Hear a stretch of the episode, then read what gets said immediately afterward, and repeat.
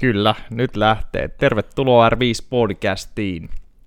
R5 on helsinkiläinen yritys, joka tarjoaa kuntotestausta, henkilökohtaista valmennusta, fysioterapiaa, jalkaterapiaa, hierontaa, yritysliikuntaa, työhyvinvointiohjelmia, aika paljon kaikkea. www.r5.fi löytyy lisää tietoa. Alright, tänään puhutaan Tiinan kanssa, on tullut paljon toivettani, että puhuttaisiin PK1. Voi olla, että tämä ei tule nyt selventää oikein mitään, mistä vielä tämä ensimmäinen, mutta tämä on ehkä tämmöinen kutsu avoimeen keskusteluun, niin saa ihan vapaasti sitten somesta tai mailitse lähestyä, jos on parempaa tietoa ja juttuja, mitä haluaisit, siitä käydään läpi vielä, mutta tota, öö, ei mitään. Miten sul menee, Tiina? Ihan jees, reissusta takas. Noni, ja ollut huiman päivän ja mitaleit olit kauhomassa? Mikä oli laji? Laji oli muodostelma luistelu, eli se mistä on tosiaan eläköitynyt puoliksi. Okei. Okay. Mutta tota, oli, oli tämmöiset aikuisten yli 30 olympialaiset niin sanotusti neljän vuoden välein pidetään tuolla milloin missäkin nyt oli Innsbruckissa Itävallassa ja sieltä hitusen katkera kakkossia, mutta Okei. Okay. voitto oli hilkulla. Oliko paljon joukkueita? No, huimat kaksi.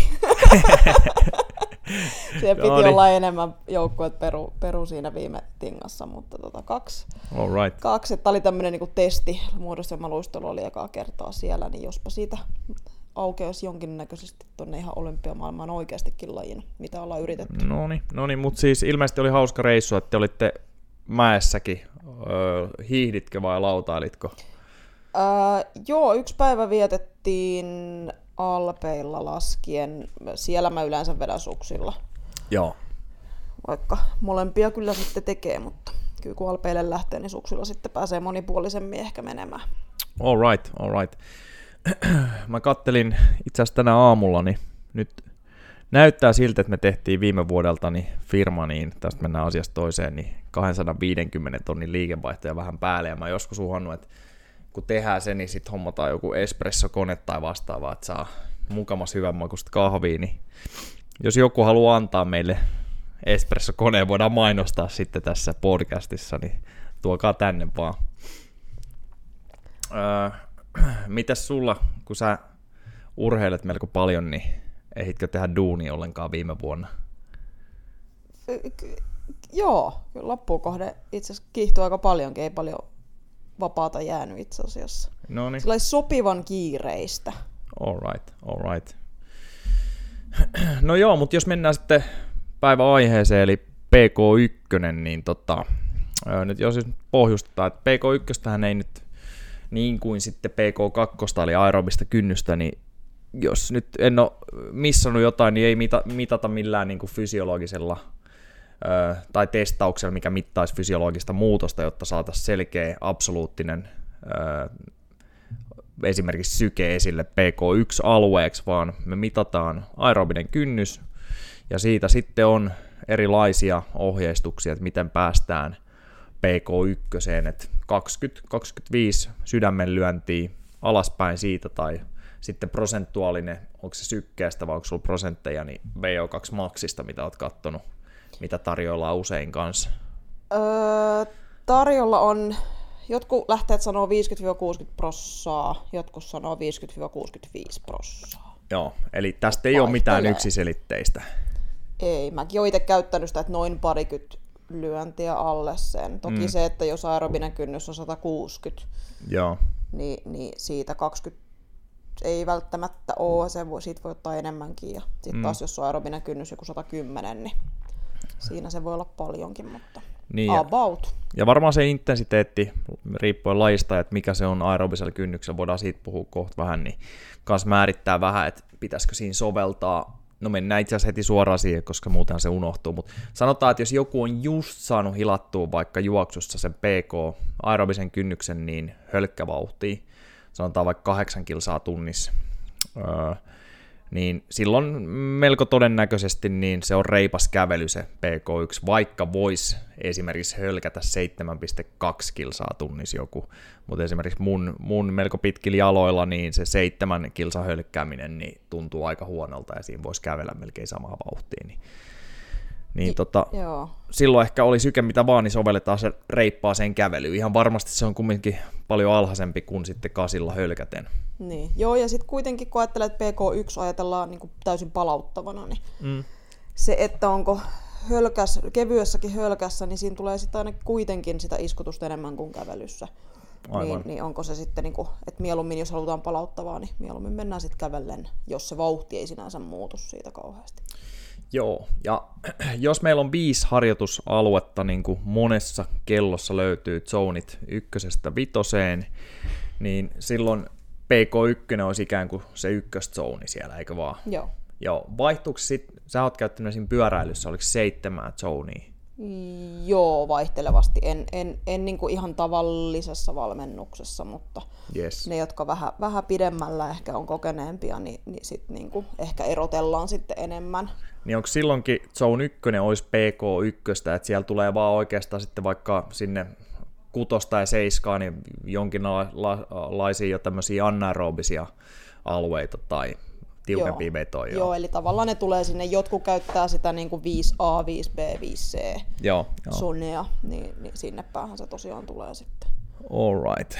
Mut joo, tosiaan niin ää, aerobinen kynnys eli PK2 voidaan mitata ja jos siitäkin vähän keskustellaan, niin käytännössä niin siinä vaiheessa, kun laktaatit lähtee perustasolta nousee, niin suunnilleen siinä sitten, tai lepotasosta, niin siinä on suunnilleen tämä aerobinen kynnys peruskestävyyden alaraja. Jenkeissä ne puhuu aika pitkälti siitä, että kahden millimoolin kohdalla on tämmöinen easy zone 2 treeni. Öö, sitten taas Suomen tämä melko tiukka ja pitkälti säädelty testausoppi, niin uusin on se, että testin alimmasta kohdasta 0,3 millimoolin hyppäys laktaateissa, niin siinä saadaan kiinni sitten tota, aerobinen kynnys. Toki aina voi olla tilanteita, missä voi joutua soveltaa ja näin poispäin, mutta toki siis maailmallakaan niin näitä ei määritellä tai väännellä samalla tavalla, varsinkaan siis aerobista kynnystä, niin Suomessa, Suomessa sitä mittaillaan vähän enemmänkin kuin monessa muussakin, muussa maassa. Niin tämä on ihan faktana mitattu sitten, niin tästä, niin jos nyt haluatte suunnilleen tehdä PK1 oikein, niin parikymmentä, 25 lyöntiä siitä pois siltä kynnykseltä, niin sitten olette PK1-alueella. Ja eikö vaan, että PK2 eli aerobisen kynnyksen tuntumas, niin sehän tuntuu melko kevyeltä. Kyllä siis joo, monelle tulee yllätyksenä, että miten niin kuin kevyeltä sen pitää tuntua. Se on ehkä silleen, että PK1 niin kuin fiilis on semmoinen, että sitä voisi oikeasti niin kuin jatkaa koko vuorokauden. Ja sitten taas PK2, niin se on tosi kevyttä, mutta se alkaa sitten, että jos sä meet siellä kolme tuntia, niin kyllä se alkaa huomaa, että, Aivan. että jotain on tehty. Mutta sen pitää olla oikeasti silti niin kuin alusta asti tosi kevyttä silti sekin. Joo, kyllä meikäläiselläni PK2, joka nyt on parikin otteeseen mitattu viime vuosin tässä, niin kun ei tee mitään lajia enemmän ja näin, niin ei se hirveän hyvä, että esimerkiksi juoksussa niin jossain 9 kilometrin tuntivauhdissa, niin kyllä se on semmoinen, että kun tunnin on jo juossut, kun ei juokse paljon, niin kyllä siinä alkaa lihakset ja nivelet jo kysyä, että voisiko lopettaa, vaikka ei mitään sen pahempaa käy siinä, niin vaikea nähdä, että mä juoksisin vaikka maratoniin, vaikka nyt intensiteetiltään se hyvinkin voisi mennä siinä, mutta kyllä siinä olisi lihakset ja nivelet ihmeissään sitten PK2-alueella, mutta nyt sitten on saanut tästä vuoden alkuun, tai oikeastaan jo viime vuoden puolelle lähti, niin on saanut viikon loppuisin tehtyä semmoisen asian, mitä on jo pitkään suunnitellut, eli ollaan joka viikonloppu nyt menty jonkun kaverin kanssa ja joskus jopa yksin, niin metikköön kävelemään, ja jotkut reissut on ehkä ollut sen verran pitkiä, että voi puhua patikoinnistakin, mutta ei ollut mikään probleema. Kolmen tunnin reipas kävelypoluilla, ja seuraavana päivänä menin sitten illalla pelaa lätkää ja olin ihan hyvässä vireessä ja ihan mittareittenkin mukaan niin palautunut, niin mä oon saanut ekaa kertaa ikinä suunnitellusti niin PK1 mukaan. Tuntuu ihan mukavalta. Joo, periaatteessa toki se, että jos puhutaan PK1 ja palauttavasta, niin yleensä ajatellaan, että yli tuntia ei hirveästi kannattaisi. Että se, ei ole, että se menee sitten niin kuin harjoitu- harjoitusvaikutuksiltaan sitten vähän jo PK2 puolelle, vaikka se syke olisi siellä matalalla. Et, et periaatteessa niin kuin täysin palauttava on, on, niin kuin ei saa olla liian pitkä. Joo, että se voisi ehkä olla 45 minuuttia tyyliin. 45 minsaa tunti. En mä, en mä ehkä niinku, en mä itse yli tunnin palauttavia mun mielestä kellekään ikinä ohjelmoisi siis itsellenikään varsinaisesti. Joskus ehkä on lipsahtanut vähän, vähän sitten extempore lähtenyt palauttavalle lenkille, mutta se on sitten vähän venynyt, mutta, mutta tota, ei sekään nyt maailmaa pilaa, jos yksi lenkki palauttava vähän venähtää. Mutta pääosin tunnin mittaisia. Kyllä, mutta itse on saanut nyt sillä, että pyrkii sykkeis PK1-alueelle tai ainakin reippaasti alle PK2, niin on saanut niihin yksittäisiin treeneihin sen volyymi, että niistä tulee pitkiksi sitten. Et mm. En mä jaksaisi hölkätä nyt toistaiseksi, eikä varmaan kannattaisikaan kylmiltä lähteä kahta kolmea tuntia hölkkäilemään PK2-alueelle meikäläisen, jolloin välillä polvi vähän kremppailutkin ja näin, mutta reipas kävelys kutsis nostaa sopivasti sykettä, että taas pelkällä asfaltilla, niin se ei oikein, että se meinaa jäädä PK1 alapuolelle kiinni. Mm, kyllä. Plus se ei ole niin siistiä, varsinkaan sitten tässä, kun ollaan aika kaupunkiolosuhteessa, tuosta Mäkelän katuukin kun kävelee, niin ei mene hyvä, että kuulee, jos on musat korvilla, niin se musan ees siinä, että se kyllä ei ole oikein mistään kotoisin, mutta metikössä ja hyvässä seurassa, niin aika menee selkeästi nopeammin kyllä. Näinhän se menee. Ja sitten sen huomasin nyt, kun kaivo tuosta, että löytyisikö jotain Zone 1 tutkimusta se enempää. Tämä nyt oli aika, aika nopea etsintä tässä – äsken ennen kuin kävin syömässä, niin monessa tutkimuksessa, tässä kun mennään taas jenkkipuolelle, niin Zone 1 näissä tutkimuksissa ei tarkoita PK1, eli ne on usein jaettu sitten nämä treeniryhmät, tai mitä nyt ikin tutkitaan, niin kolmeen zoneen. Ja ainakin parissa, mitä, mitä tuossa tota kävin läpi, niin Zone 1 oli ventilaatio, ensimmäisen ventilaatiokynnyksen alapuolelle, eli siis PK, mutta ei missään nimessä PK1. Ja sitten Zone 2 oli jo päässyt lipsahtamaan VK1-alueelle, niin, niin tuota, niistä ei tullut se enempää, mutta siellä oli ihan hauskoja pointteja, ne oli tutkinut erilaisiakin urheilijoita, että siinä oli yksi, yksi tutkimus, mikä oli, niin oli ihan ratajuoksijoista, niin niidenkin ryhmissä niin parhaiten pärjäsi sitten kisakaudella ne, jotka oli saanut eniten sitä Zone 1, joka siis ei ollut PK1 tässä, vaan PK2 todennäköisesti, niin sisään sen harjoituskauden aikana. Ja sama päti sitten luonnollisesti, jos puhuttiin pitempikestoisista. Tuossa oli yksi tutkimus, mä linkkaan nämä show notesihin, joka triatlonisteja tutki, niin taas kerran ne, jotka sai prosentuaalisesti eniten PKta riipastuu harjoituskauden aikana, niin se korreloi sitten hyvän kisasuorituksen aikana, vaikkakin siellä mentiin helposti VK1-alueelle sitten.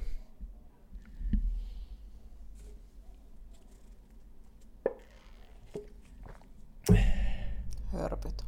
Kyllä. Mut, Edellistä kahvikonetta odotellessa. Joo, mutta mistäköhän tota, tai mistäkään se johtuu. Mehän ollaan täällä paljon aina puhuttu PK puolesta nyt ja näin poispäin, mutta esimerkiksi tuommoiseen viiden kilsan juoksuun radallakin tai about kymppiin sitten öö, maastossa, ja nyt kun puhutaan cross country juoksusta, niin se ei ole polkujuoksua, vaan jonkin asteista maastoa, mutta helpohkoa. Niin taas kerran ne, jotka oli saanut PK eniten, vaikka se on selkeä niin kuin VK2-suoritus ja varmaan lipsahtaa hyvin paljon maksimialueellekin, niin kisakauden aikana kovimmat suoritukset tuli niille, jotka oli saanut eniten sitä PKta väännettyä sinne. Eli niilläkin se volyymi ja iisisti tekeminen niin vaikutti positiivisesti kisasuoritukseen. Siis sinänsä loogista, että jos miettii, että siellähän se, no nyt mennään PK2 ehkä Joo. eniten, että se, se mitokondrioiden määrähän lisääntyy. Eli kun sulla on enemmän mitokondrioita, niin siellä enemmän myös anaerobisesti pystytään tuottamaan sitä energiaa. Eli, eli niin kuin ihan loogista sinänsä. Joo, ja sitten toisaalta ei ainakaan, tai voisi silti totta kai treenata liian paljon liian kovikin reenejä, mutta todennäköisyys, jos siellä on prosentuaalisesti enemmän sitä pk-reeniä mukana, niin ö, pienempi todennäköisesti vedetään itsemme yliransitustila tai ylikuntotilaan sitten. Että et saattaa olla useammin terävä fiilis. Kyllä, saadaan enemmän irti niistä kovista treeneistä sitten myös. Joo. Ja Menee nyt, kohteeseen. Kyllä, ja mä en ole kestävyyttä tehnyt aikoihin. Morjesta Noora. Moi. Tuutko tänne näkemiin? Näkemiin. Ota verokortti samalla sitten. Kuulin. Niin, niin tota, mä, mä en ollut tehnyt hetkeä nyt kunnon, tuossa loppusyksystä kunnon kestävyyttä, että olisi minkäänlaista ohjelmointia itsellä tai, tai koittaisi progressiivisesti tehdä, ja muutenkin oli hemmetin kiire syksy taas tehnyt mitään treeniä oikein kunnolla, mutta kumminkin totta kai aktiivinen on aina. Mutta nyt sitten kun on saanut kohta kolmisen viikkoa niitä PK1 sinne, mitkä on ihan uutena ne pitkät kävelyt, mitä ei ole ennen ollut. Ja sitten voimaharjoittelu on nyt saanut kerran kaksi viikossa laadulla tehtyä. Niin kyllä tuntuu, että taas lätkäkentällä jaksaa paremmin ja penkillä kun istuu, palautuu paremmin. Mulle ei tuu enää oikeastaan niitä aamuja, kun menee reidet täysin puuroksi. Et tota, varmasti näillä molemmilla on hyötyä, mutta ainakin jos ei muuta, niin placebona, niin mä haluan ajatella, että jo tää mun uusi PK1 pitkis kävely, niin jeesaa tohonkin palautumiseen. Ja... Kyllä siis ihan varmasti. Joo. Ja sitten tota, no VO2-testiä en ole tehnyt hetkeä, nyt pitäisi tehdä, tehdä tota, no varmaan siis molemmilla, että juosta ja pyöräile, mutta testattiin laitetta yksi päivä. Meillä on yksi laite ollut, ollut nyt vähän, että toimiiko se kunnolla vai ei, niin mä juoksin pari kertaa, pari kertaa ihan minuutin nostolla ylös helposti 16, joka on meikäläisellä aika kova vauhti jo, mutta tota, no minuutin nostot vaan, mutta tuntui melko iisiltä ja syke pysyi matalahkona. Et tota, mä veikkaan, että jopa vaikka nyt tekisi VO2 max-testin, vaikka ole juossut, siis melkein ei ole PK2 juossa, että mitään kovempaa, että kerran viikossa ehkä tulee lätkää, mutta sekään ei ole vastaan juoksuun, niin luulen, että silti tulisi aika hyvä tulos sen maksimin vauhdin suhteen nyt taas. Mutta mm. mielenkiintoista olisi nähdä se, että onko PK jo lähtenyt pieneen nousuun. Joo, ja sitten mielenkiintoista, niin kuin joskus puhuttiin, että, että muuttuuko se VO2 max. Joo. Niin kuin periaatteessa teoriassa pitäisi vähän muuttua. Aivan, aivan. Eli no te olette, jotka meitä vakiona kuuntelette, niin, niin tota, olette varmasti sitten kuulu viime jaksoissa senkin, että yksi isoin tekijä ö, maksimaalisen hapenottokyvyn paranemiseen on sen sydämen minuuttitilavuuden paraneminen, eli se, että saadaan pumpattua enemmän verta ja sitä myötä happea liikkeelle jo sydämen kautta. Ja PK on oiva tapa kanssa parantaa tosiaan sitä iskutilavuutta sydämessä. Juurikin näin. Ja oliko sulla mitokondrios nyt vähän lisää siinä jotain, mitä sun piti nostaa esille niistä? Öö, mitäköhän mä äsken höpötin? No sä höpötit äsken jotain, mutta oliko sulla jotain muistiinpanoja tehtynä jopa silloin jostain aikaisemmasta jutusta? Mitä öö, se... Ei, itse se liittyy sitten taas ruoka, ruokapuoleen ja, ja niiden, sen vaikutukseen. No ota, ota vaan sekin tähän, koska, koska tota, tänään pidetään muutenkin aika lyhyenä, mutta näin lyhyenä meidän ei tarvitse pitää tätä, niin se, oli, se oli, oli, puhuttiin siitä jo ennen kuin menin syömään, että jos jättäisi hiilarit täysin pois, mikä on vähän semmoinen kans ollut trendikäs juttu. Enkä siis dissaa ollenkaan, että jos jollekin sopii ketoosi, niin antaa palaa vaan ja näin poispäin, jos parantaa suoritusta, mutta todennäköisesti kestävyyssuoritusta ei paranna. Joo, just näin. Siis periaatteessa kestävyyssuoritukset, niin kun, ellei nyt lähdetä johonkin sadan kilsa ultramatkoihin, niin se on sitten oma, oma juttunsa, mutta mikä tahansa kestävyyssuoritus, niin kyllä siellä mennään sitten kuitenkin niillä tehoilla tai, tai sykkeillä, missä sitten ollaan jo siellä vähintään niin kuin aerobisen kynnyksen vähän yläpuolella edes pidemmissäkin, niin, niin tota, kyllä siellä niin kuin tarvitaan sitä hiilihydraattia. Ää, paljon on ollut puhetta, moni, moni sitäkin välillä testailee, että, että käyttäisi niin kuin hyväkseen just treenissä, että opetetaan kroppa käyttää sitä rasvaa, rasvaa tehokkaammin.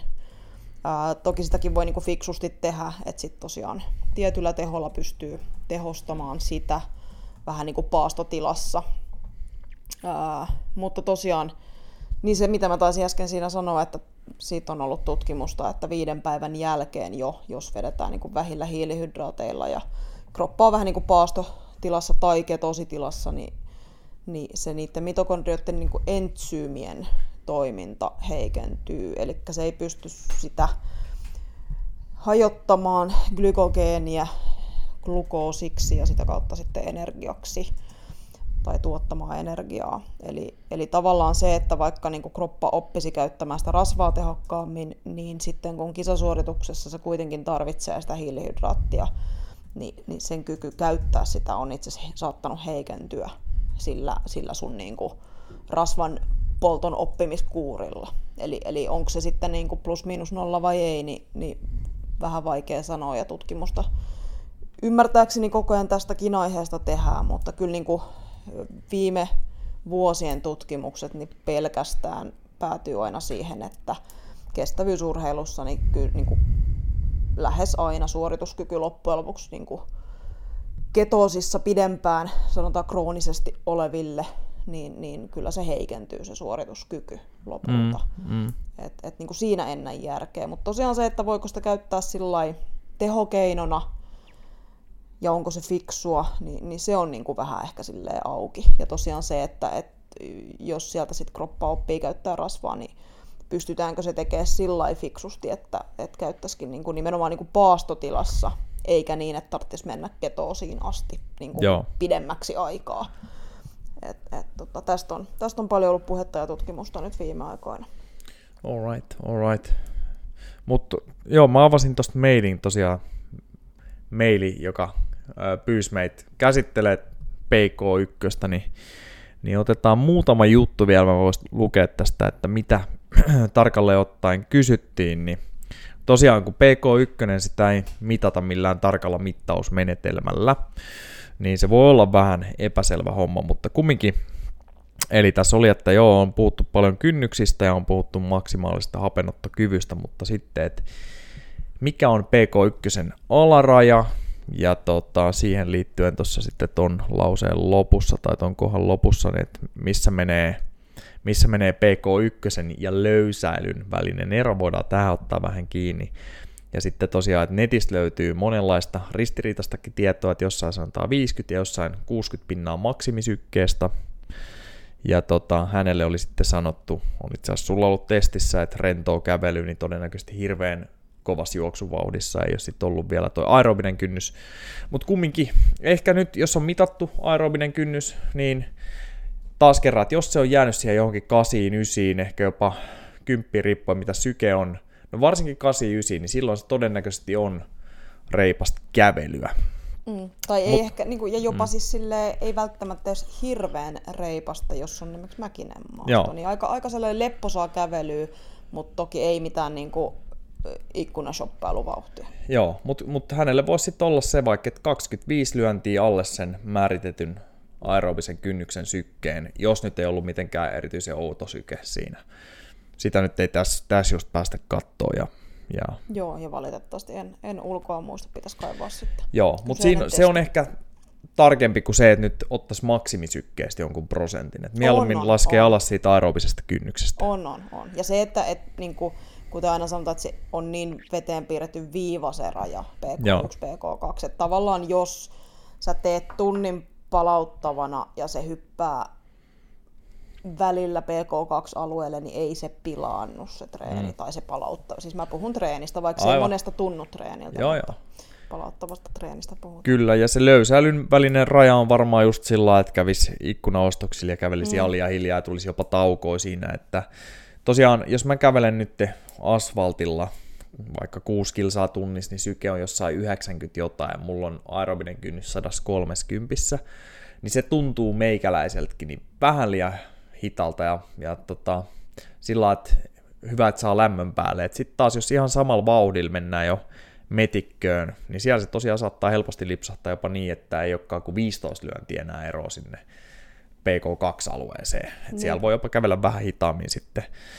Ja tässä oli jatkokysymys siihen, että tulee arjessa kevyesti yli 10 000 askelta, että tota, niin kuin menisikö se sitten siihen, ja olisi kiva ymmärtää tämä PK1 alaraja. No, arjesta taas, että kun sen pitäisi varmaan kumminkin olla, siis hyvä homma, että tulee 10 000 askelta, siinä ei mitään, mutta kun sen pitäisi olla yhtä jaksosta, oli sitten palauttava 30-45 minuuttinen tunti, tai sitten vähän pitempi treenikin, että et jos ne on tämmöisiä askelia niin kuin mulla tuli keskiviikkona, se oli hämmästyttävää, kun mä olin ainoastaan sisällä ja liikuin matkat autolla, niin yli 10 000 askelta oli hirveästi koutsauksia, mutta ei, aika pieni salihan meillä tässä loppupeleissä on, niin mulla tuli 10 000 askelta päivän mittaan, niin en missään nimessä laske, että mä oon tehnyt PK1, että syke on varmaan pyörinyt siellä 70 kohdalla lähinnä.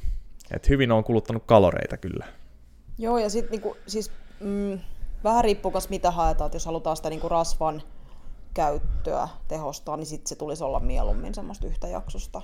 Ää, periaatteessa, jos sä kävelet aina vaikka kilsan metroasemalle ja sitten kilsan mm. kotiin, ää, on sanottu, että semmoinen niin 10 minuutin pätkissä, niin sieltä tulee tietyt vaikutukset, ehtii tulla siinäkin. Palauttavassa niin kun... mielessä voisi olla jees, jos on ollut kova reeni. Joo, ja, ja semmoinen, niin että et, äm, se, no aina parempi, että tulee, tulee pienissä pätkissä versus ei yhtään. Joo, joo. Et, et, niin kuin osa niistä, kun siellä on kuitenkin aika monta, niin kuin me ollaan aiemmissa podcasteissa käyty läpi ne useita vaikutuksia, fysiologisia vaikutuksia, mitä siellä PK-alueella tapahtuu, niin osa niistä ehtii tosiaan tulla jo siinä kymmenessä minuutissakin.